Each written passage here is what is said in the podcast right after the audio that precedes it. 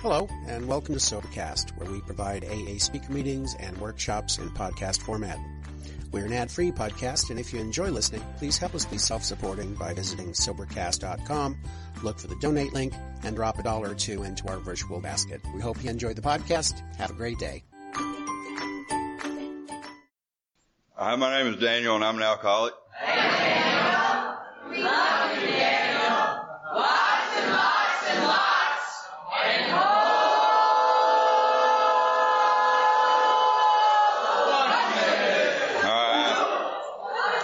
That part was easy because there was this little thing right here that said, "My name is blank. I'm an alcoholic."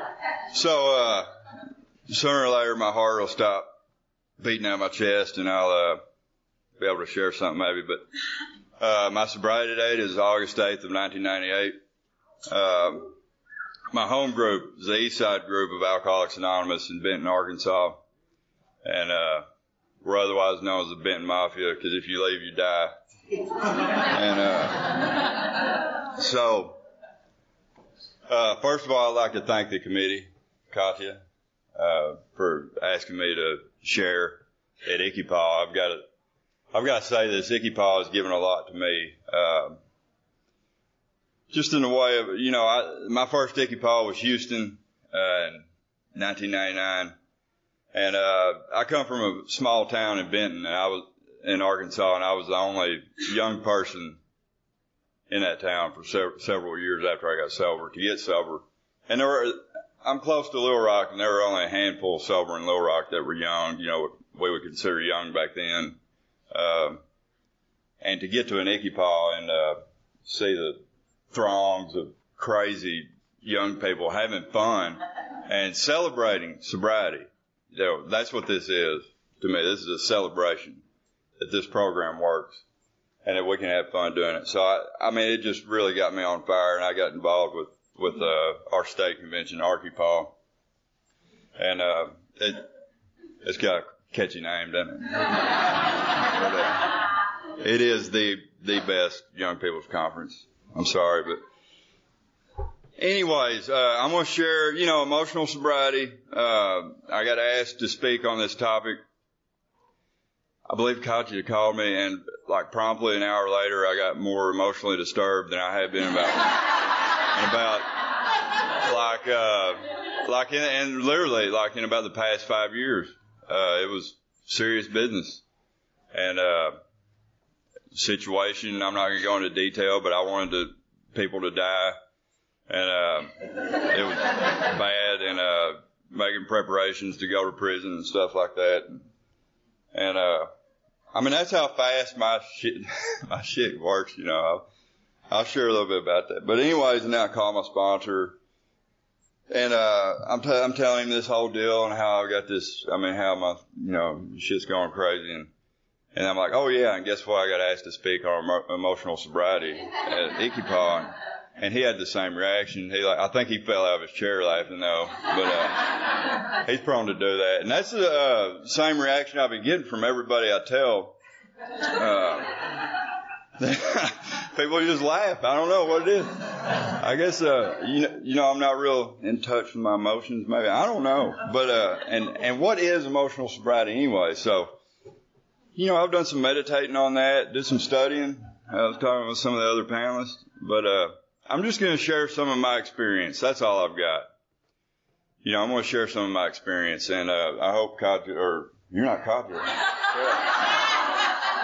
I hope you like slap me when I got about five minutes left because I've I've been known to like talk real slow. I, you know, I'm a little burnt still and talk slow, so I don't say much. You know, it, and uh, anyways, I may I may be prone to go like long or whatever, so just holler at me. So anyways, uh, my first memories. I was thinking about this uh, emotional.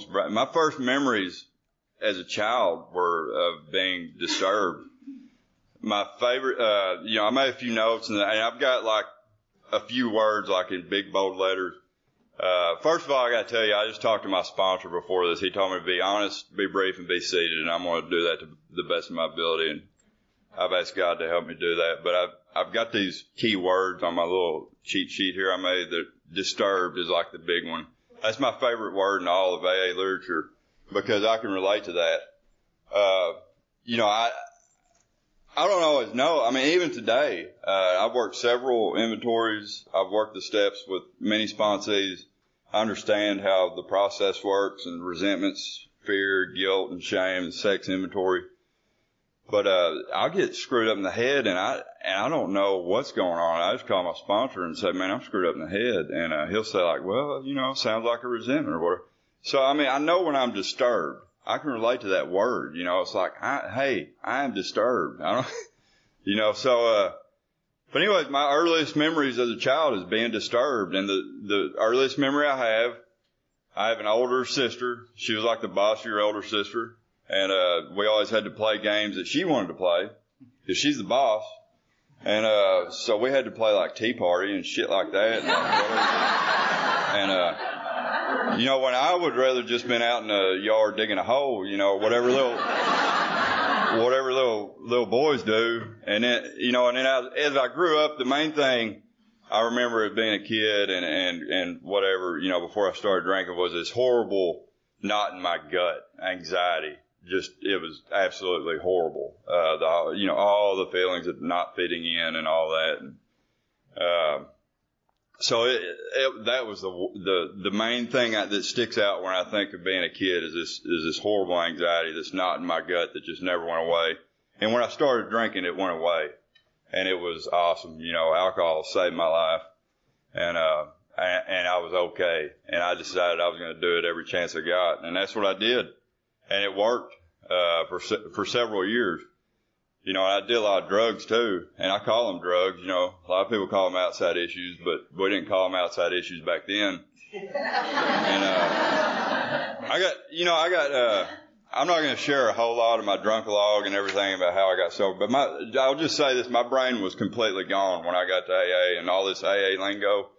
I got really confused, and so they would talk about outside issues and smoking outside issues and snorting them and shoving them places. I'm like, man, what the fuck are they talking about? Like, I would have done that shit if I'd have known about it. So, uh, it's just code for drugs, you know. So I say drugs for the benefit of the newcomer. I don't know.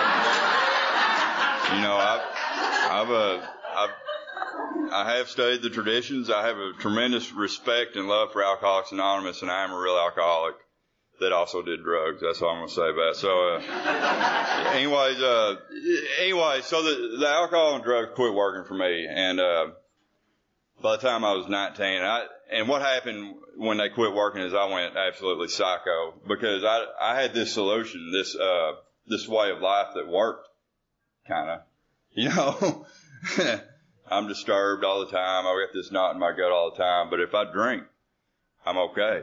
And uh, when that quit working, uh, you talk about Jekyll and Hyde. I was already like Jekyll and Hyde, but when the alcohol quit working, it was like all this hatred I had inside of me and everything. It just it came out, and uh, this psychotic fear I had, it just came out, and it and I it got so bad I could I literally couldn't go out in public without going to jail for about the last three or four months because people would look at me wrong and I would attack them, and uh, just craziness stuff like that. So, anyways, I, on August 8th of 98, that's my sobriety date, I came out of a three day blackout, been trying to drink myself to death. And, uh, cause that's the best thing I could come up with on how to straighten my life out. And, uh, and I realized I can't even freaking drink myself to death. So I said this prayer to a God I didn't really believe would help me or whatever, didn't know if he existed. You know, God help me or let me die. And, uh, I ended up in jail 10 minutes later getting arrested 10 minutes later. And, uh, this time they kept me for like five or six days. And, you know, usually it was just stupid drunken disorder crap that I'd go to DWI, but, and this was too, but this time they, they kept me and I went through, uh, severe DTs, crappie flop, what I sponsee call it one time, and, uh, came out of that and I had a, I had an experience in there where I came to and I was in this fog and I didn't know where I was and this, uh, trustee, I asked him, you know, where the hell are we? We need to get out of here. He said, you died and you're in hell now and you're never getting out. And I believed him 100%. And, uh, and that was when I hit bottom and it, you know, it was this absolute feeling of complete hopelessness. And, uh, and I know that this topic is emotional sobriety, and I'm and I'm sharing like how I got sober and stuff. The only reason I wanted to share all that is because when I stepped out of that jail uh, with five days of not drinking, okay, I could not tell you what my name was. My brain was completely shut down. I thought that I had died and gone to hell. It made complete sense to me. I died in a blackout. This is hell. You know, uh, my family, uh, got me and took me to a, uh, detox. And, uh, and I'm serious. This is without having drank or done anything for five days. They say that, uh, I couldn't, I couldn't talk, make sense. They thought I was going to be a vegetable the rest of my life. You know, I've been, I've, I did permanent damage to my body. Uh, I'm not going to share a bunch about that, but if I go to twitching up here, it's it's okay. It's uh seriously, you know, it may happen. I, uh, I, you know, I damaged my nervous system, and I've seen the MRIs of where my brain damage is. You know, and, I, and I've had the neurologist tell me that, look, you see that part? That's the part where if you'd have kept drinking like another two weeks like that, you would have been a permanent wet brain. You know, so I just say all that to say that never in my wildest dreams, psychotic episodes, uh, would I think that I would be having anything to share about emotional sobriety. And if you're new, this is what I really want to share. I went through detox and I got in this treatment center by the grace of God. Uh, a guy named Joe McQuany ran that treatment center and, uh, he's, he's passed on to the big meeting in the sky, but he had a gift to help to help drunks, kind of like Bill and Bob. You know, I mean, you know, some people just have a gift, and they were able to break it down where I could do it, not where I understood it, not where I thought it would work for me, but they broke it down to where I could do it, and I did that first, fourth, and fifth step, and it was complete trash. All right, if if I looked at it today, I, I hadn't drank in about three weeks when I did my first inventory, and uh, I could barely read understand. I mean, and it was, it was complete trash, but it was the best I could do, and it kept me sober. And that's where emotional sobriety began for me. And if you don't think this program will work, just work it. I don't give a damn where you're at mentally, where you're at with whatever kind of ailment you think is going to keep you from getting this program successfully, because I knew it wasn't going to work for me. I was convinced, like my family, that I was going to be in an institution the rest of my life. But, uh, anyways, I slowly came out of that and, uh, and the steps worked. And, you know, uh, as fate would have it or my higher power, I believe, you know, I got a sponsor when I got out of there that we went back through the steps. And then at, you know, about a year and a half or two years sober, he's like, man, you, you kind of can think straight now and everything. So let's do it again, you know? And, uh, and so that's what I've done. And, uh, here, here's an interesting, interesting part of my first inventory, this is part that really clicked for me because I had this insane amount of hatred when I got sober. Uh, people had done me wrong, you know, and I had this, they were explaining to me, this is how you do an inventory. And they kept it real simple. They're like, you're going to do it one column at a time. You're going to start with resentments. You're going to list all the people you have resentment. Then you're going to go on to column two. And I was like, hold up this first column, resentment, is that like all the people I want to die? And, uh, my first partner said, yeah, yeah, that's it. And I reached in my wallet and pulled out this list and I was like, man, I got this. And, uh, like I got this shit. And, uh, I don't, I don't remember, I, I really had, I, I still got that somewhere. It's, it's hilarious it uh it's hilarious to look at now because it's all like in code. I mean, I was so screwed up in the head; it was bad. but uh, I mean, that's the level of hatred I had, and I and I and I got to tell you something about resentment. Uh, I don't remember making that list. I was a blackout drunk, but I do remember coming out of a blackout one day out in the woods. It was probably maybe two or three weeks before I ended up getting sober, but with a shotgun in my mouth and uh, thinking, man. Uh, I got this list. And, uh, and I also got this crop of marijuana that's fixing to be ready to harvest. And, uh, I can't, I can't pull this trigger till after harvest time and all these people die. So, I mean, uh, you know, that's, that's just, isn't it amazing the things people find funny? I mean, this shit. I mean, I mean, I, I, I can see the humor in that, but it's like, uh, I love it. Yeah. Anyways, resentments kept me alive that day and that crop of marijuana that I never got to harvest. I, you know, thank God there was one guy in this plant that knew where every one of my plants was, or I'd still be in prison. So, uh, anyways,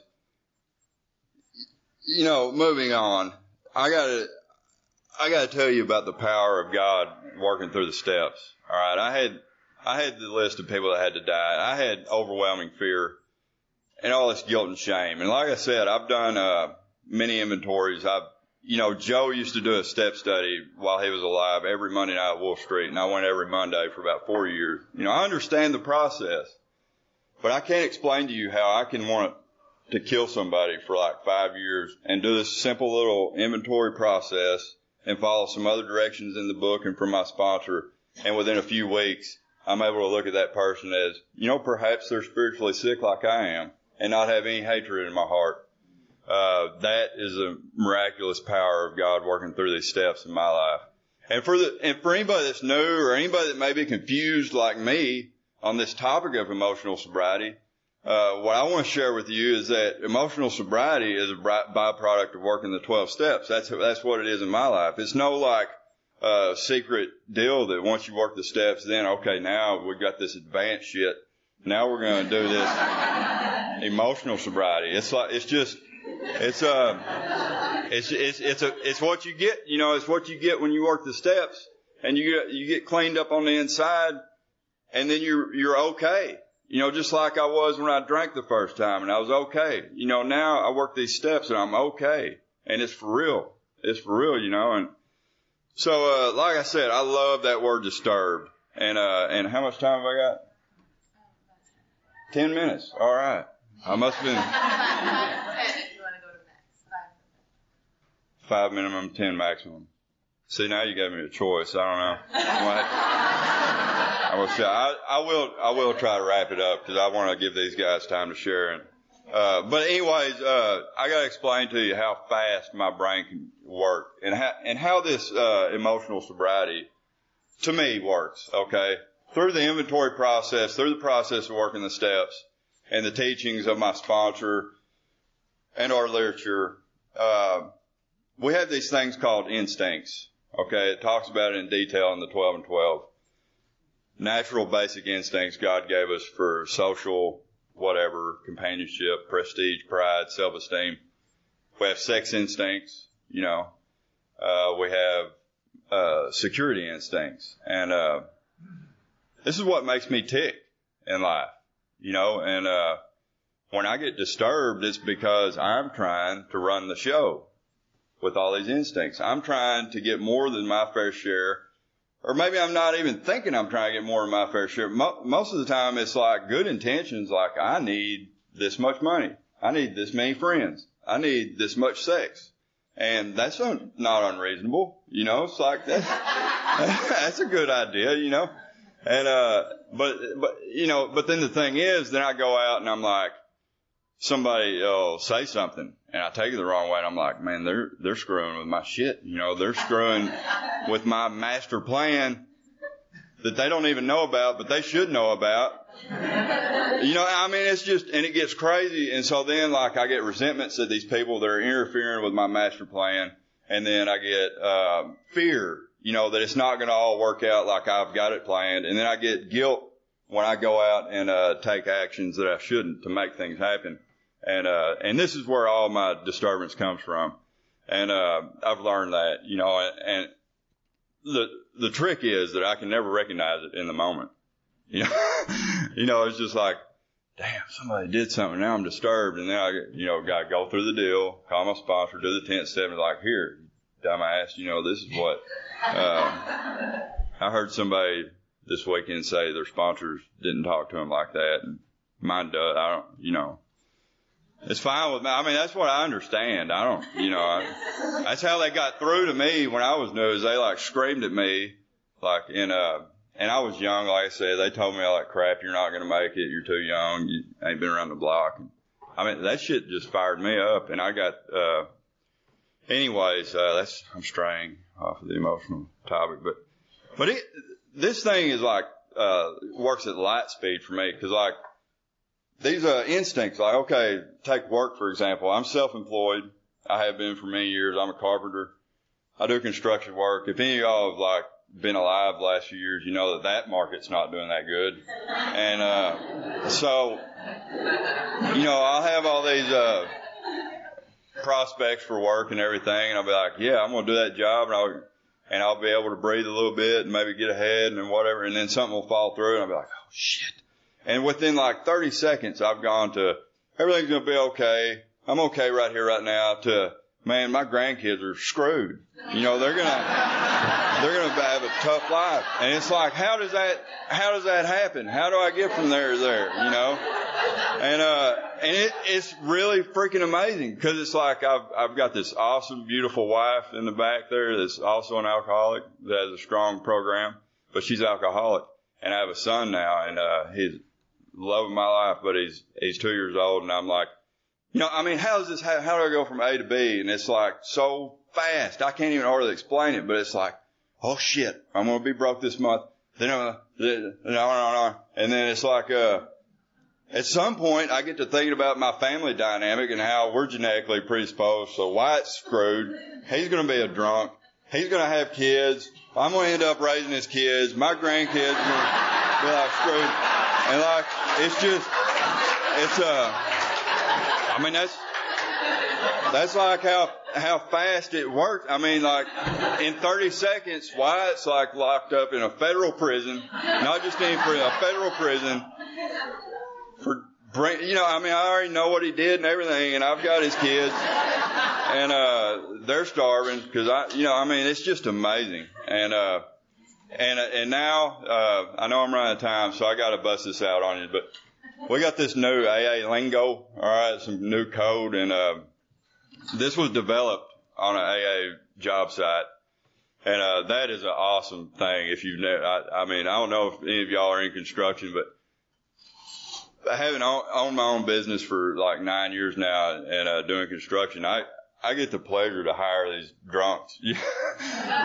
and man, drunks are are badass workers. I mean, I, I mean, most of y'all know. I mean, if a drunk will show up, they're gonna work their ass off because the ego's involved. And uh, and I mean, we, but we have a lot of fun. But I mean, we, you know, construction guys, we, you know, the way we might have fun and make the day go by is we mess with each other all day long. And uh, I got, I had this guy, and he he was he was coming back into the program, and he was just and one of my other guys had been sober for a while. We're just watching this guy, and you could tell he was just deeply disturbed, deeply disturbed. And the day goes on and on and on. Five minutes, thank you. All right, I'll try to wrap it up. But uh, day goes on and on, and uh, this guy just like, I mean, you could just tell, you could see it in his face. And uh, this, this, my buddy said, "Man, you got the squirrels going wild up in there, don't you?" And uh, or, uh, that shit that is that is stuck ever since. So I mean, it's like, I mean, it's just perfect description. Disturbed, squirrels gone wild. I get the squirrels gone wild. I know I got to call my sponsor. I know I got, and and here's the beauty of the deal. All right, I'm gonna wrap it up. Here's the beauty of the deal. All right, that when I get disturbed, when I get the squirrels going wild, I it's very simple what what we do at this point in my sobriety is the tenth step. And the tenth step, there's four simple directions. I call someone immediately. I usually choose to call my sponsor. I make amends quickly if I've harmed anybody. I ask God to remove it. And I immediately turn my thoughts to someone I can help. And those four things are so simple that I can actually remember them. And if nothing else, I, I can remember the first one, which is call somebody. And the 12 and 12 says anytime I'm disturbed, there's something the matter with me and that means I need to do the 10th step. So it's like, I gotta keep it simple. So when the squirrels go wild, you know, I gotta call somebody. And if, and if I can't even remember the other three things, he'll remind me. You know, I mean, and it's simple, but here's the beauty of the whole deal is that it works. It actually works. It has never failed to work for me. Okay. I've had times, uh, like I said, uh, I, I have a few medical issues. They're not, they're not real serious, but they're never going to go away. I did do permanent damage myself and I've, I've been through periods in my sobriety where because of that I've had uh, uh, issues with anxiety and fear and panic attacks. And I don't know if any of y'all have ever dealt with panic attacks, but I got to a point at one point where I was having panic attacks about having panic attacks. And I'd have like anxiety about, oh shit, I might have a panic attack about worrying about having a panic attack. And it was, uh, and it was absolutely horrible. So I was doing this 10th step constantly. And the part in the book that talks about fear and talks about trusting an infinite God rather than my finite self. And it talks about asking God to remove my fear and direct my attention to what you would have me to, me to do it. And at once we commence to outgrow fear. And the thing is, it's not always like that, but at once I commence to outgrow it. And it always goes away. It always goes away. Whatever this disturbance is always goes away when I do that 10 step. So one more thing and I promise I'll sit down. But, uh, the the main thing is, all right, this is this is what my sponsor tells me when I call him in these times of, of squirrel rats and disturbance, deep dark disturbance. Is uh, you know, we do we do the tenth step, and then he says, "But Daniel, how is it right now?"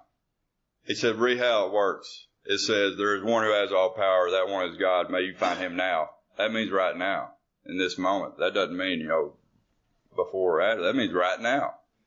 And uh, how is it right now? And every time he's asked me that, it's been okay right now. That's what that's what's really amazing. It's, it's been okay right now. And I love Earl, the circuit speaker from out on the West Coast. He was the first guy I ever heard on tape, and he used to talk about, you know, everything's okay right here, right now. I've got, I've got enough money to get through today. I've got enough tobacco in my room to last me all weekend. You know, I'm like ahead of the game. You know, I've got a, a room full of friends. I mean, everything's okay right here, right now. And I look at, uh, and I look at people like, I look at, at children, I look at my son Wyatt, who like, I'm missing something fierce right now because I hadn't seen him since Tuesday. But I think about him and I look at him and he doesn't sit there and worry about, you know, all this crap, you know, that I worry about. And I think that's, that's the way, uh, that I should be with my, with my higher power. You know, I should have that trust of a child, that faith of a child, you know, that things are going to be okay. And, uh, so, anyways, uh, I need to shut up, but thank you for paying attention. Hi,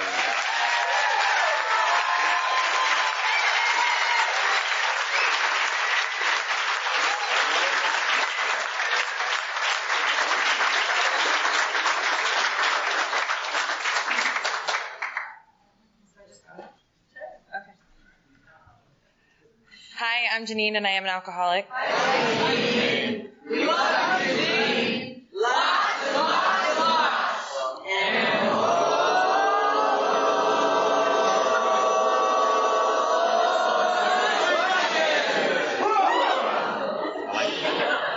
fucking love you guys. Um, I'm taking off my shoes because I'm sweating out of them anyway. Um, I'm really nervous. Um, I know it's really hot that I just said that out loud. Um, so. Uh, my name's Janine. I am an alcoholic. My sobriety date is June 30th, 2002. Um, I have a sponsor. I am sponsored. I have a home group. Um, actually, I'm such an alcoholic. I have two. Um, and uh, I would love to invite you guys if you're ever in Birmingham, Alabama. Sunday night, six o'clock. We just started a young timers meeting. Um, it is part of the resurgence of ALCYPAA, which I'm really sorry to say is going to be the best name ever. Um, Um, it's a it's been a dormant conference for what 16, 17 years now. 17, and um, I am blessed and honored to serve as the chairperson for the advisory council um, that is trying to help bring it back. And there's a great group of young people all through the state of Alabama, and I'm really excited that I moved there um, about nine months ago to meet them. Um, and I also am really blessed that a lot of my friends from Connecticut, where I got sober, are here today. Um, and I'm really emotional, so this is appropriate that this is emotional sobriety. Um, so I brought a book. Um, it's called Emotional Sobriety: The Next Frontier. Um, when I got asked to be on this panel, um, Dan from the uh, from the ICYPAA committee called and asked me to speak on this, and I was like, "Do I have to know what that is in order to speak on it?" Uh, um, and then, being the nerd that I am, I went online and got a book. Um, the Grapevine puts it out. There's some really good shit in here, um, and I highly recommend it. I'm not going to read to you from it because apparently that's not what I'm supposed to do. Um, but there is some good stuff in here. Um, and I also made notes because I'm really, really nervous. Um, but a friend of mine wrote all over them and reminded me not to take myself so seriously. So I'm just going to put those away now. Um, so for me, emotional sobriety is acceptance of myself as I am, where I am, um, and being able to respond appropriately to situations as they occur. Um, and I don't do that perfectly every day, obviously.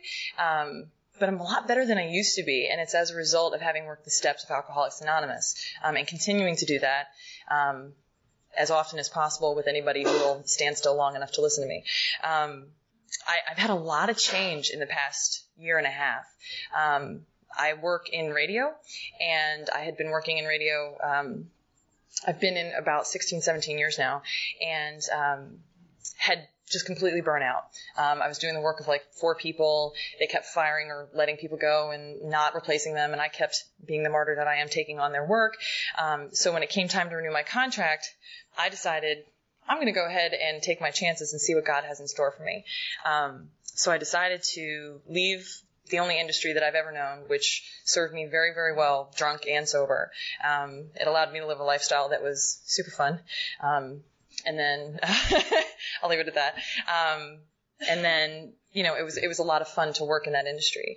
Um, but when I left, I literally had no plan. Like they thought I had some sort of like master plan that I was going to go work for some uh, competing radio station or whatever. And I, I was, no, I'm just, I'm just kind of done and God's got me. Um, and that has, that was the first time ever that I took that kind of leap of faith. Um, and it was the first time ever that I had the clarity that like really like has already been said that like everything's to be okay. Like I've got you know food in the fridge. Um, some of it's going bad, but whatever. Um, I've got clothes on my back. They may not fit so great, but whatever. Um, you know I've got people in my life, and if nothing else, because of AA, I'll always have a couch to surf on, and um, I'm to be okay. I'm to be okay. And like was already shared, my brain goes immediately from you know I'll be living you know, doing really well to I'm going to be homeless in Central Park. I don't know why I picked Central Park because I've never lived in New York. Um, but just for some reason, it seems like a really nice place to hang out. So, uh, and I went running there yesterday and I saw some of the people that I think I'm going to end up like, and I was just like, well, they look like they might be fun. Like, maybe they'll make room on their bench for me. I don't know. Um, but anyway, so I took this leap of faith, and for about six months, I had the opportunity to work in the nonprofit sector. Um, literally, I just went all I know is that God wants me to be of service. Like, when in doubt, be of service. Um, when I first got sober, um, I had a sponsor who I picked because she shared very openly about what she was feeling, and she was very candid about, even though she was, you know, X amount of years sober, um, she still had a hard time fitting in with people, um, and she still felt anxious a lot of the time around other alcoholics, and um, one of the tricks that she used was that she, and she gave it to me, and I'll give it to you guys, um, is that when you feel like that, go find somebody more pathetic than you and help them. And um, that was kind of, it became my mantra. Like, and I would, I would wander around looking for the other pathetic kids, and I would be like, hey, you want to hang out? Um, and that was, that was for me how in the beginning, um, I started to make a network, and that was for me how I started to learn about service, um, which is for me where I get the relief from my alcoholism you know, talking to other alcoholics, um, whether it's you know, making coffee or chairing the Alcohol Advisory Board or anything in between. Um, doing services where I find the relief from my alcoholism. Um, the tricky part about my alcoholism is that I always forget that. And I feel like, oh my God, you know, I got to figure something out. Um, and I want to apply this massive brain power towards any problem I have in my life. So last year when I left my job, I decided I'm going to do different. And I went and worked in nonprofit for six months. It was awesome. I met a lot of really nice people, um, and raised a lot of money for some charities that needed it. And after a while, I was like, this is not what I'm meant to do. Like, I want to go back to what I do for a living. Um, so I went to a conference and I got honest about what was going on. And it was really hard for me to kind of level my pride and admit, like, I miss what I used to do for a living. I'm not a cool kid anymore. Um, and I got to talk to some people about it, and they gave me some recommendations of things to pray for. And I left that conference on a Sunday, and I got the job offer for the job I currently have in Birmingham, Alabama, on Tuesday. Um, completely out of the blue. It was literally like God said, "Okay, I was just waiting for you to to ask." And I was like, all right, dude. And like in my life, I call my God dude. Um, and, and, the dude abides. Um, he is just, he's awesome. Um, we were talking recently at a meeting about like our vision of what a higher power is, and it is totally evolved in my sobriety. Now he's kind of like this old professory guy. Um, he's wearing tweed. He looks kind of like George Carlin for some reason. Um, and he like he's just happy I showed up, and like he just wants to have a conversation. He's very educational. He's gentle. Um, but it's my job to show up. Like they talk about and how it works. You know, God could and would if He were sought. Like my job is is to seek. That's my part in that. Um, and I don't know where else to start looking but AA. Um, so anyway, so God showed up and and and a big way offered me basically the dream job that I've always wanted, you know, to do just the parts of the radio in- industry that I love without doing any of the bullcrap being a manager, whatever, that I'd always had to do. Um, in my previous work. So I got to like play all day. It was awesome. Um, but the big decision was that I had to leave where I got sober. And I'd been there for seven and a half years with these incredible people that made me feel loved and welcome and okay. You know, and I had to give that up in order to professionally be okay. Um, and that was terrifying for me. That was really scary. Um, as an alcoholic, one of my favorite coping mechanisms as an active alcoholic, I mean, um, was I moved a lot. Like when things get hard, I'm out. And you know, I moved from Maryland, Pennsylvania, Maryland, Pennsylvania, Colorado, Connecticut. Um, I just like to bounce around because like as soon as as the drama was about to hit, it was like okay, relocate. Um, and in my industry, you could hide that pretty well. Um, and I never got fired from a job, but it was really, really close.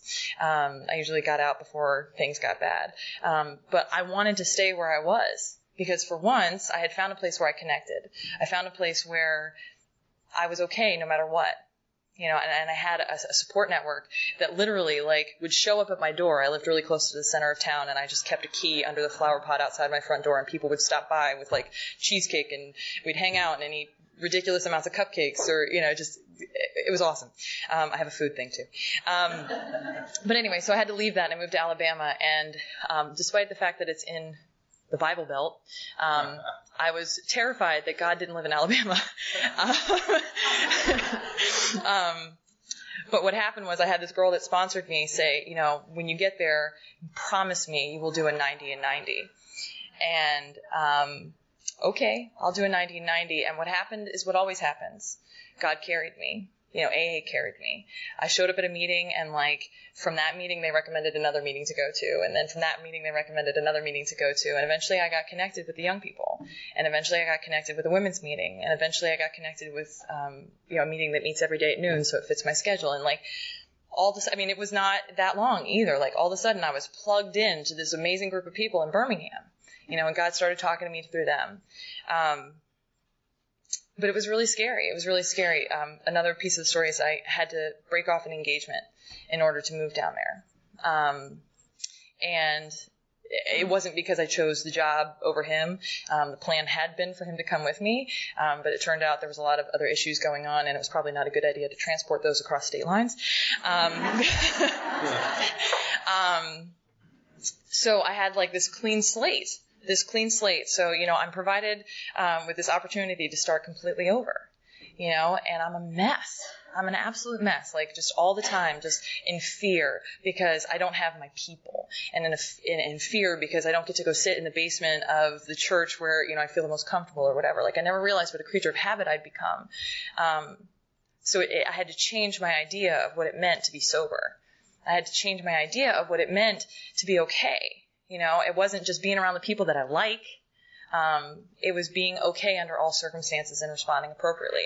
And I made some really big mistakes um, because I was newly single. I thought it was clearly a good idea for me to start dating again, and um, I'm an alcoholic, and I like to do that as big and often as possible. And um, I had this one week where uh, I thought it was a very successful week for me because I made out with three boys in one week, and um, I, am a girl that likes to kiss, so it was it was super fun. Um, and then I decided to get honest about it with my sponsor, and she called me gross. um, yeah, that was super fun. And I woke up like after having that conversation with her, feeling emotionally hungover. Like I, those four horsemen that they talk about in A Vision for You, like I felt that in sobriety. Um, you know, I felt the despair, you know, and it was just, it was awful. It was really awful. And I was like, well, what am I supposed to do? Like, what? I don't, I don't know how to function. I don't know how to, and then it rem- occurred to me, go find somebody more pathetic than you and help them. You know, that is, that is always the way to go. And God was awesome and put several sponsees in my life that were going through breakups. Um, because that's how it always works. Um, and I got to walk them through it, and then was held responsible for my actions because I had to be an example. Um, and making out with three boys in one week is not the strongest, most emotionally healthy thing to do. Um, it was it was amazing. It was amazing how God carried me and how the AA Calvary always comes. You know, if I make myself available for it. Um, you know, I've made friends with my character defects these days. Like when they come up, I'm like, "Hello, ego. Hi, pride. Fear. What's up?" And like, um, it's gotten to the point now where I can see how, like, in the moment, I can see what they're doing. Like right before this meeting, um, a bunch of my friends from Connecticut wanted to go out and play in the city, and it's gorgeous outside. Of course, they want to go out and play in the city. Um, and I was like, dude, have fun. And as soon as they walked away, I'm like, hey, hate me. like, oh my god.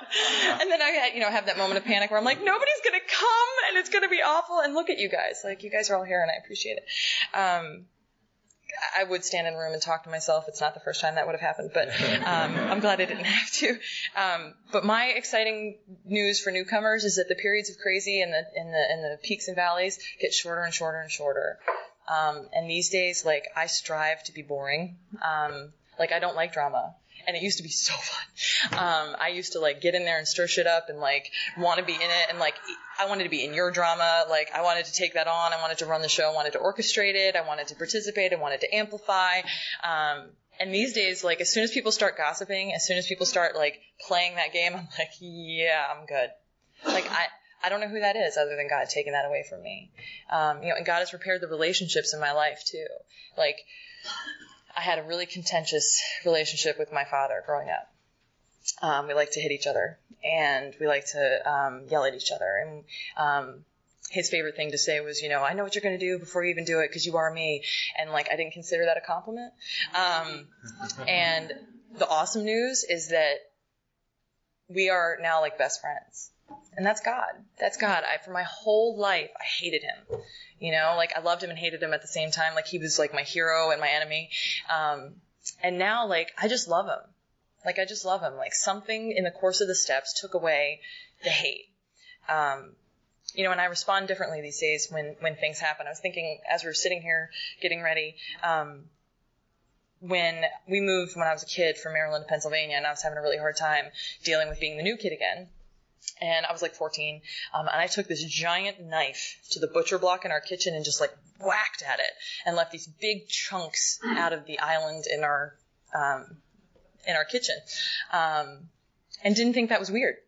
Like didn't think that that would like scare people. And my sister like ran out of the room screaming and called my mom, and um, it was like I didn't understand why that wasn't an appropriate response. Um, I was mad, like there was a thing, like problem solved, right? Um, you know, and now, like, when I feel anxious, I pray. Like, what? Like, who does that? Um, sometimes people have to remind me um, that that's probably a good idea, which is why it's good to have other alcoholics around. Um, but now, when like something comes up, I have an appropriate emotional response because through doing the steps, like the resentments are gone, and through doing the steps, the fear has diminished. Um, through doing the steps, like I kind of know what I look like when I'm acting like an asshole. Like I know what happens when my character defects pop up. I'm like, okay, there it is. Um, and it's a much more peaceful way to live. You know, when life is going well, you know, I think God's awesome and He's totally in charge and things are good. When God um, apparently decides I need to work through stuff, like it's harder for me to have that faith. You know, like when I lost a fiance job, support network, you know, moved 1,200 miles away, like it was really hard for me to think that that was God's plan you know, despite the fact that the mountains he had to move in order for that to occur in the first place were immense. I mean, just it's a long story, but the way the guy that hired me got in touch with me, like the way he found me, because I hadn't talked to him in ten years, like it was crazy. It was crazy. Um, it was it was very clearly God driven for me to go there. Um, but because I was having a hard time, it was hard for me to see God in it. Um, and I was scared to death. I was scared to death that I was going to move down there, not find my people, not find my community, and I was going to drink. And I know what happens to girls like me when they drink, you know. And I've been around long enough to know that I want to live, you know, and I and I want to I want to hold on to the gift that's been given to me. Um, so I had two options. I could either get in and work it like I'd been taught from the very beginning. You know, one of the women back uh, in Connecticut says it works if you work it, and if it doesn't work for you, it's because you're not working it, not because it doesn't work. Um, you know, it just it, it's true. Like we've it, it has always worked on everything I've ever tried it on, whether it's been um, an emotional disturbance or a fear or whatever. The steps have always, always worked, and I always, always forget that. I'm always scared that like this time is going to be the, the time it didn't work you know, and I and I did the steps in the very beginning, um, literally to prove my sponsor wrong. Like I was going to be the one like where they say rarely have we seen a person fail. I was going to be like, that's totally me. Um, and I thought you guys were going to hate me and kick me out of AA, and that has never happened. You know, I've been to meetings in 15 different states, 16, 17 different states now, um, three different countries. Um, all over the world, AA has welcomed me with open arms and made me feel like it's okay. It's okay right now. It's okay where I'm at. Um, and it's it's going to be okay because no matter what, I've got you guys. You know, that's where I find my emotional sobriety. It's, I, I love what you said about like, it's not, you know, the next part. Um, it's not like grad school or anything. Like, you know, once you, once you get like technically sober, then you can become emotionally sober. Like, for me, like the not drinking, you know, yeah, that's a successful day, but like that's not enough anymore. Like for me, it's not enough just to be physically dry. You know, I don't, I don't find that as a sufficient replacement for what alcohol used to give me. Like I need the connection that I get from you guys. I need the connection that I've gotten from God. And you know, eight years ago, I never would have thought that I would be up here like God, God, God, because um, I hated God when I came in. Like I was pissed. Like when I came in here and saw the steps on the wall, it was like God was in like these big bold letters, um, and I thought, "Fuck, I've joined a cult." Like it was, it was not good news. It was not good news for me to think that this was a spiritual program. Um, but it's not just a spiritual part of the program, it's a spiritual program. Like it's a spiritual program of action that works under rough going. And it helps us in all circumstances, no matter what. Um, and I've, I've been living proof of that. You know, I've had loss, like, you know, people died and the A Calvary came. Um, you know, I've lost loved ones. Um, I've lost relationships. I've lost places to live. I mean, there's been a lot of loss in my life, but there's also been a lot of uh, really exciting things that have happened. And you guys have been my champions in those times too and kept me not only grounded, but like cheered me on. And all I ever wanted was to be one of the cool kids. Like I just wanted to be accepted and loved. Um, and I found that here. I found that here as soon as I made myself available for it. Um, you know, I, I, didn't immediately fall in love with AA. Like I came in, it was not good news to be here. Um, I was only here because I didn't want to be in trouble anymore. Um, my best friend, the last friend that I had from uh, my drinking days, um, had cut me off. She wouldn't put up with my stuff anymore. She used to be the one I called in the middle of the night or when drama had happened or when I needed to borrow money or whatever. And she was done with me and I literally had nowhere else to turn. Like I didn't come here because I was like, I hear those AA people are nice. Like that wasn't, that wasn't it. Um, these AA people are nice. Um, even when they don't have to be, which is really, really nice which is really really cool. Um, and the people that have the kind of sobriety that I want, the people that have what what I want to copy and emulate and, and hopefully get someday, are the people that do service. Um, you know, they're like Zen Buddha masters. They're amazing. Um, if you've ever done like area or district level, um, I'll, I'll wrap it up really quick. Um, where I used to live, um, I met the test of willingness. They had nobody that was willing to stand to be the district chairperson. Um, so I said, okay. Um, and I was the youngest person on the officers board by half. You know, like everybody was in their 60s and up, at least. And they all had at least quadruple the sobriety time I did. Like, it was insane.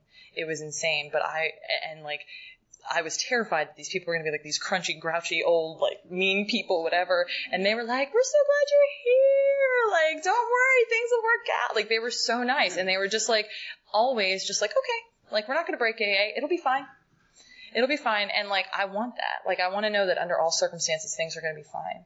I want to know that no matter what, God's got this, that you guys have got me. Like, you know, that, that unfailing faith that I see people that do service that they have. Like, it, it blows my mind to watch them. Like, our, um, our past delegate in Connecticut, her name's Amalia, and she's just like unbelievable. Like, there was this guy that was like kind of, um, really cranky and kind of verbally, uh, or very vocally criticizing the way I chaired the meeting, like over and over and over again. And she's like, why is he bothering you so much? Like, it's okay. Like, he can have an opinion. It's okay. He's not going to break AA. Like, it's okay. Like, eventually, if you just keep doing your job, like, he'll stop coming. like, okay. And, like, I did it out of a resentment so that I would be like, haha, like, you stop coming and I'm still here. Joke's on you. Um, but what happened is I fucking love that guy now. Like, because he challenged me to learn how to do this program with even people in the program that drive me nuts. Like, he challenged me so that I had to learn how to love everyone. Um, you know, it's, it's been a huge growth process. Like, I came in here thinking about nobody but myself. I came in here thinking about, um, what are you guys going to give to me? How can I get more? Um, and now that's not how I think. Like I enjoy being of service. I enjoy not having drama. Um, I enjoy finding the peace and serenity that's available through doing the steps of Alcoholics Anonymous. Like the promises have come true, even when I don't have the stuff that I thought that that meant you know, the big fancy house, the rich husband, the 17 kids, they'll all adore me. You know, like I, I thought that that was going to be the life that I had. I was going to adopt a bunch of kids and they were going to be really grateful. It's going to be awesome. Um, but like, I don't, I don't have that. Like, I'm a single girl living in an apartment in Birmingham, Alabama, and that wasn't on my agenda, but it apparently was on God's. Um, and as was being here.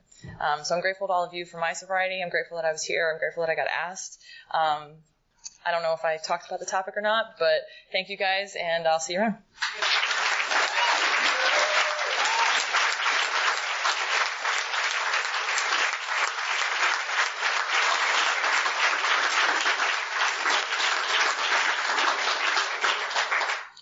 I'm Stacy. I'm a grateful alcoholic.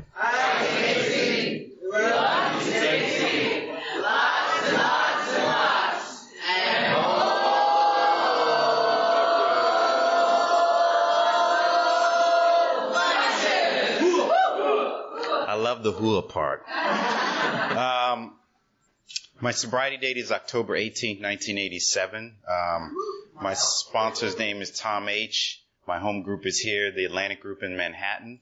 I got sober when I was 19, and um, I'm going to try and give you a quick dialogue of how I think I charted my way to emotional sobriety through the steps. Um, I want to thank Katia for asking me to speak. It's really an honor. Um, and Daniel and Janine for doing a wonderful job. And it's good to have you guys here. Welcome to our city. Um, can I borrow your big book for a second? Yeah, go.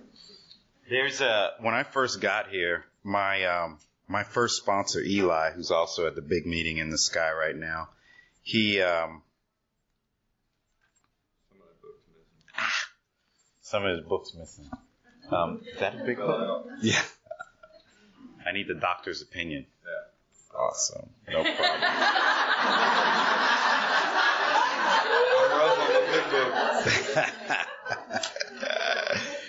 okay. So when I when I first got here, um, my sponsor used to have me. We used to sit in the diner every week and we would read together. And literally, this guy would spoon feed me the big book, right? So he started at the copyright line. And I'm like, I never read a forward or anything in my life. And this guy's starting at the copyright line and telling me why that's important. But we got to this one paragraph that we read and I want to read it because it was, it was the first chunk that I could, I could embrace. Men and women drink essentially because they like the effect produced by alcohol. The sensation is so elusive that while they admit it is injurious, they cannot after a time differentiate the true from the false. To them, their alcoholic life seems the only normal one. They're restless, irritable, and discontented unless they can again, with a sense of ease and comfort which comes at once by taking a few drinks, drinks which they see others taking with impunity, after they have succumbed to the desire, as so many do, and the phenomenon of craving develops, they pass through the well-known stages of a spree, emerging remorseful with a firm resolution not to drink again. This is repeated over and over, and unless this person can experience an entire psychic change, there's very little hope for their recovery. So when I, when I read that, jokingly with friends when I was out there, I, they'd say, dude, what's your problem? You know, you just go off. You just need to drink a little bit, have fun. You just, and I, and, and I, I was in my first detox at 14 and they said, so what is it with you? Right. And it, and this, for whatever reason, I didn't, I don't, I didn't hear the disease concept. I heard you're broken why don't you just get your act together? You know what you're putting your parents through and your family through and your grandparents through. And um, they said, what is it? And it was one of these pressure circles where everybody's like jumping on you and it wasn't AA at all. And, um, I said, you know what it's like? It's like being a werewolf. And when the moon happens, there's nothing I can do about it. Do you know? There wasn't, there's just nothing I can do about it. It's just boom, there it is. It, it, it can be, I had a bad day. It could be, I had a good day. It could be, she looked at me funny or she smiled. It could be whatever it was. And boom, I was off to the races and I never meant to overshoot the moon. You know, but I always did. And, um, what's that saying? I, I didn't always get in trouble when I was drinking, but every time I got in trouble, I had been drinking. You know, it didn't matter no matter what. That's what would happen to me. So I got here and my relationship, so, so in the big book, it says the entire purpose of this book, these steps in this program is to help you find a power greater than yourself to restore you to sanity. It says that in one place. And then it says, uh, find a power greater than yourself to, to, uh, solve your problems, right? That's what it says. And my first sponsor said, um, here's the box. You, everybody has, and once he put it in this framework, it really has helped my sobriety. So the box is human beings only have two fears. Fears of losing what we have or not getting what we want. Nothing else. And the fears usually are in the form of finance and romance. That's the box, right? and so finance takes care of my outsides. And if I can get enough on the outside, I can get love that way. You'll love me because I got stuff. If not, if you love me, I get love on the insides and they're both forms of security. And in my instincts that Daniel talked about, those instincts are the thing that give me a sense of being okay. That becomes God, right? A, a feeling of well-being, right? And so pick up any magazine you want at the nearest newsstand, and there it is. And as a kid, I sat in my room and said, if I just get this, I'll be okay. Mom and dad aren't going to get the divorce. I'm not going to be drinking, all of this stuff. And, and it's very easy in our materialistic world to develop that sense of that idea, right? So, like Daniel really nailed it great. You know, I go into every situation. How can I get what I want? Because I've got these instincts and you don't know I've got this box that I got to fill and I got to fill it with all the stuff. And then when I get all the stuff and I get all the love, I'm going to be okay. Right. And I'm, going to arrive. Right. But it doesn't exist. So there I am out in the world trying to do it. And when you're not fitting the program and all of this, I got a drink to take the edge off because I've got this pressure. And see, my name is Stacy, but my head's name is Rufus. And there's this guy who lives in my head, and he, and um, it's not that my problems are my problems; it's my solutions to my problems that are my problems. because if I'm unemployed, I'm going to rob you. I'm going to rob the liquor store. I, I solve problems with guns and violence, you know. That's how, those are the, my solutions. And that's, that becomes my problem. So when I first got here, God for me was good, orderly, direct. Well, actually, it was a group of drunks. I believe that you believe. I don't know what you had. I didn't get the, the, the, like Janine talked about the panels on the wall and the God stuff, but I believe that you believe. There was something in your eyes that I trusted that, right? That far I could get. And then as my sponsor took me through the big book, he's like, this is a set of good orderly directions. These are tools. And that will lead you to a, a relationship with a higher power because at the end of the day, there's only one relationship. It's not with my wife. It's not with my daughter. Before anything, there has to be that one relationship in order to have a relationship with you. If not, my relationship is based on bad motives, right? Because if I don't have this relationship, then I have another ulterior motive to get what I need to put in that box to make sure I'm going to be okay. And you're either with me or you are against me. And it's, and I, I'm talking to you, sizing that up while we're, while we're speaking so I can go, is, which team is this person on? Right? Are you going to help me get that job or do you love me? You know, so there was a group of drunks there was then good orderly direction, and then God migrated. Today for me is grace over dependency on things. Can I truly, can I truly let go and fall back? Right? uh, there's that uh, in the second Indiana Jones. There's an invisible. There's an. I work in the movie industry, so pardon my movie puns.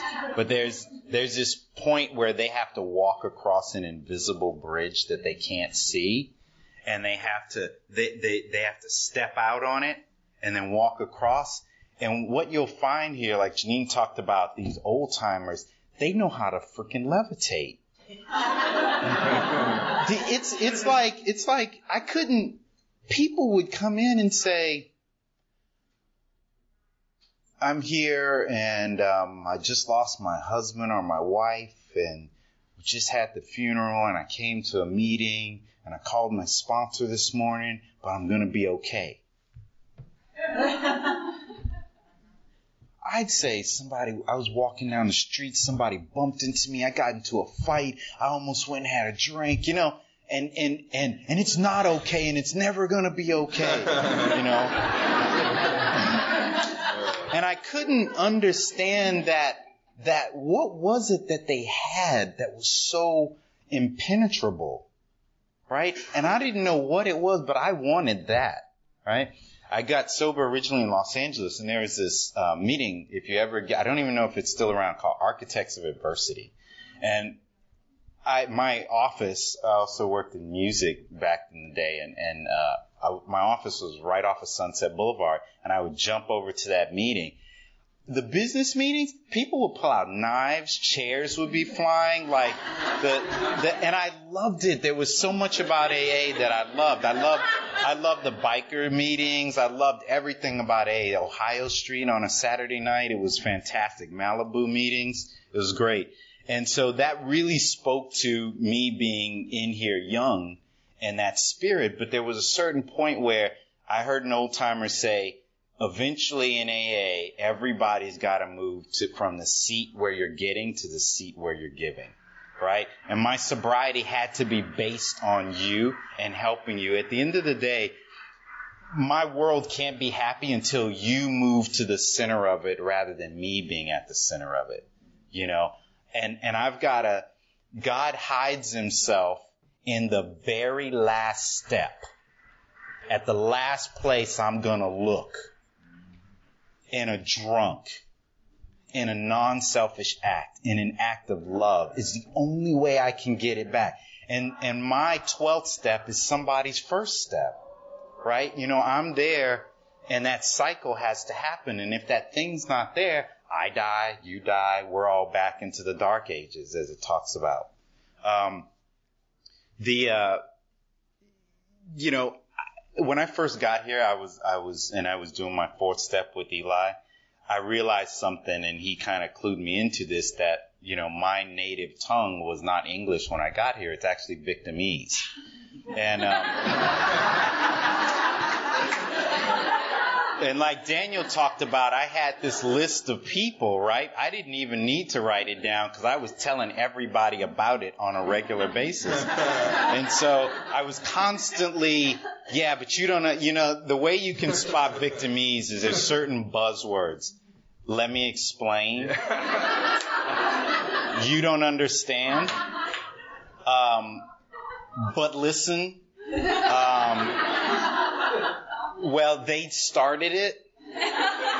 Um, there's this whole set of this world where I'm being approached upon, like things are jumping on me. It's not me, it's them. They started it, and I've got. I just was defending myself, and I lived my life that way. Everything up to that point was all about that. And then when it happened, it propelled my drinking and using because that's what I use in my dialogue with everything going forward. I would just, I just soiled all the relationships, you know?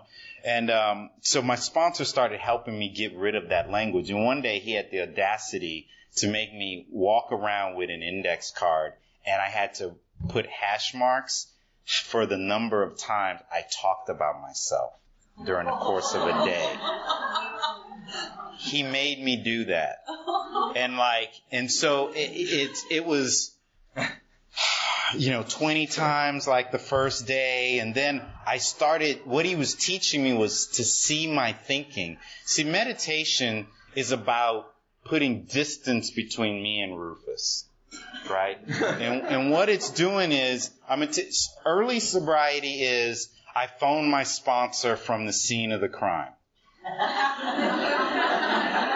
After I've gone through the steps and I'm working my way through it, I'm phoning him out in front of the house with the gasoline and matches. and I'm about to walk in, right? But eventually, I'm calling him when it's a little tiny resentment or even before it can be a resentment, right? Because I start to see, I check my motives before I even get there, right? Because I'm on my knees in the morning making it right with HP before anything ever happens, before I walk into the office, before I pick up the phone. If those deals go south, I'm not going to be vindictive or, you know what I did for you? You know, I'm gonna, I'm gonna, because I know it'll come back around because as long as I'm of love and service, it's all gonna be good. And, um, so that, that's that thing where I start to get in front of my recovery, you know, not being battered by the world, right? So, um, well, just before I was coming here, right? So my, my our daughter is in pre-K, and New York schools are crazy, and um, you got to be all, interviewed and all of this stuff. And my wife went to see at this open house at this pre-K, but I couldn't go. And we hadn't talked about money, and she came into the house, and she's, it's great, it's beautiful. When you get back from the conference and speaking, you should run over, and it's so wonderful. I said, how much is it? right? Because today I'm not going to just, yes, honey, and then when the bills come, I resent her and all this other red tape. How much is it? She throws out a number. We can't afford that. And she starts brooding around the house. And she's slamming doors and doing this. But you know what? I was on my knees earlier. And I have the emo- emotional fortitude to know if I don't ask that question now, and we start getting in financial stuff, it's six months or a year of us grinding, right? And everything's funny. And then all of a sudden I'm looking at other women and I'm thinking of other, you know, relationships and I'm, I, I got the wrong wife in the wrong house on the wrong block with the wrong kid, right? That's what happens to me. But today I can say, honey, how much is it? You know what? We need to be financially within our means. And I go let her sit with that and I don't have to, I don't have to own her recovery either. She's not in the rooms, but you know, I don't have to own her process, right? And that's, that's emotional sobriety for me because I want to people please in my marriage and make sure she's happy, you know, so I can get what I want. you guys have dirty minds.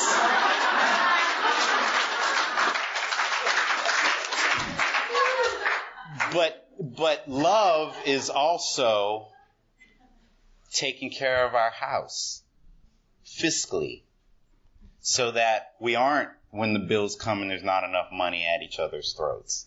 That's love too. You know, that's, I've seen AA meetings where we say, we can't do that. We don't have enough money. And some people are mad and upset and okay, we're going to have a bake sale or whatever, but we, we get through it, right? So I, I, I and I was able to just let it go and I gave her a hug and a kiss and I walked out and I gave my daughter a hug and a kiss and I came here clean and I didn't carry that with me. I wasn't sitting here. I was, I was actually in the room listening to the speakers rather than being at home going?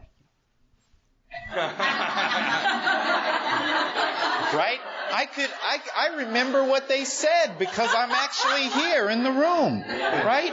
Because emotional sobriety for me is my mind, my body, and my spirit are all at the same place at the same time because that's where God lives, right? When, when I'm arguing with you, but I'm at work, but I want to be at the gym, God does not live in yesterday and God does not live in tomorrow infinite God lives in the now, and the power of the now is everything, right? Because that's where my higher power lives. And when I, when I learn to get away from the other stuff and the trappings, it's so amazing to walk around because you actually see life happening. You remember conversations with people. you know, I was sober here for years that people would say, Hey, remember when we were talking? And I'm like, I don't even remember this person. right? Because they're talking and I'm not even here, right? And so I love my sponsees when they're brand new and they're early in recovery and and and I feel like how my sponsor must have felt because my sponsor got sober the year I was born, you know. So he had 19 years when I'm sitting in front of him, wet and shaking, and he had 19 years then, and you know it was so amazing. How am I doing on time? Okay. Um, he he he said, "Here's a newcomer." highs and lows. Said, here's an old timer.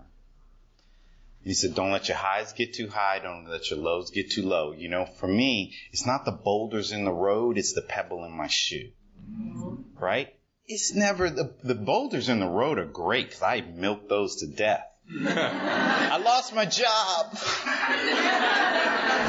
but it's that, it's that, I walked into our office one day and the receptionist, she was reading Twilight number six or whatever. And she's in her book and she's, she's, you know, gum chewing receptionist. And I remember walking in and she doesn't even look up and I, I say, Hey Antoinette, how's it going? She goes, Great. And I went in my office and I had a resentment. I had to write my sponsor a 10 step on the fact that the receptionist didn't look up and say hello. At 22 years of sobriety. But guess what? I wrote that 10 step and my day changed. If not, I was gonna. Anyway. Her mom runs the office, so I have to be nice. Um, so I, I, I, I want to just leave you with something real quick, which is um, the table legs of emotional sobriety for me are this. I have to have at least three. I need a sponsor. Well, I need God first. I need a conscious contact with the higher power.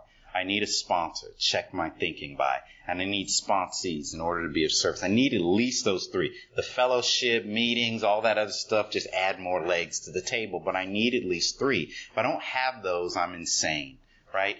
Stone cold nuts. And so, a couple of years ago, we live in a studio that's like a straight room, and on the back back end there's our bed, and Robin's laughing because she knows this story. So there's this window, and our AC unit sits in the back part of the studio, and on the other side of it there was this chimney that these people had, and it was an illegal smokestack. It was we have a pre-war building, so it, it was somebody just put in their own so they could get more rent or whatever. So it sat right outside our window, and when it's really cold in New York, if somebody's running that chimney, it would pull smoke into our apartment. And we have a little two year old daughter. And so I have to choose between smoke and, and coughing or, or the cold and whatever. And so these, this couple was pretty nice, but every now and then they get their chimney going and the wind's coming off the Hudson in the right way. And this one particular night, two years ago, I went over, knocked on their, hit their buzzer, and the the husband comes on all the time. He's like, "Oh hi, the last log is on. The fire will be out in a minute. Very sorry, you know, just kind of." And I say, "Okay, but please, you know," and I and I'm I'm trying to be a good AA. And this one particular time, his wife grabs the intercom and says. Dad, we just bought a whole new, you know, bunch of logs and we're going to burn all the logs we want and you need to get your apartment properly insulated. That's not our problem and don't ever buzz our buzzer again. So you know how you don't remember walking home? Like, like, I, I, I don't even remember walking home and there's this tall ladder that we have to change light bulbs in the in the main lobby. There's a tall so I've got this tall yellow ladder and I'm placing it across the building. Now there there's a we're on the third floor. So there's a drop, right? And my my wife is looking at me, she goes, What are you doing? And I go, Mind your business. And, and, I, and, I, and I put the ladder I put the ladder on the other building and I've got a cinder block and I'm going to put it on their flute. and back up their house with smoke. And we're gonna, we're gonna talk about smoke in people's houses. We're gonna have a conversation on the roof in the snow. Right? And cause my family's freezing, my daughter's got a cold, and so we're gonna talk about this. Stone cold sober. I got 20 years sober. I prayed that morning. I, t- I called my sponsor. So anyway, so I, I, I lay the ladder over and my wife says, and I won't curse here, call your freaking sponsor. As, as I'm about to go on this ladder across the building. And I say, I'll call him and I dial a number and I call and I get Tom on the phone and I explain the situation to him. How I've been victimized and my family's in trouble. And he says, put the ladder back and call me tomorrow. So I take the ladder back down and, and my wife, what did your sponsor say? I said, we're not talking about it. And I take the, I put the ladder back, right? Now here, here comes the twist. I put the ladder back and I call my sponsor the next day and he says, would you, I, he listens to me rant and he says, would you like some sober direction? I say, sure. He said, why don't you write a letter to the buildings department and take photos and go through a normal process, get dressed in a suit and go, but yeah, I've done that. It doesn't work. You don't understand. So, so I do what he says. I take pictures. I take pictures of the stack. I, I go and I take pictures of my daughter where we've got plastic bags on our door to keep smoke from coming in. And I get dressed like you taught me in AA and I go to the buildings department and I type the letter up and I take the photos and I walk in and I go up to the top floor. I, go, I, I literally went on the website and said, who's in charge? And I just went. I wrote it to them and I just went. There's a reception. She goes, do you have an appointment? I go, no. Said, I'm bringing this. Here's the situation. She goes, okay, we'll have someone call you. And I thought, see, didn't work. And I left. And this woman calls me, the assistant of the head of the buildings department of all of New York City. And she says, how old is your daughter? I'm looking at pictures of her. I said, she's two. And this is what's happening. She says, I'm going to take care of this. We'll get it handled right away. My wife calls me and says, there's a, a building inspector on top of the building right now with the manager. That was on, that's, that's on Tuesday, right? I went on Monday. That was on Tuesday. On Friday, they fined them $2,000 and they made them cement seal the, the chimney right there and fined them two grand and said, if you ever open this again, you're going to be fined like $50,000 or something. And my wife was like, you're my hero, right? And, and we have been trying to do that for years. At 20 years, my best thinking is a la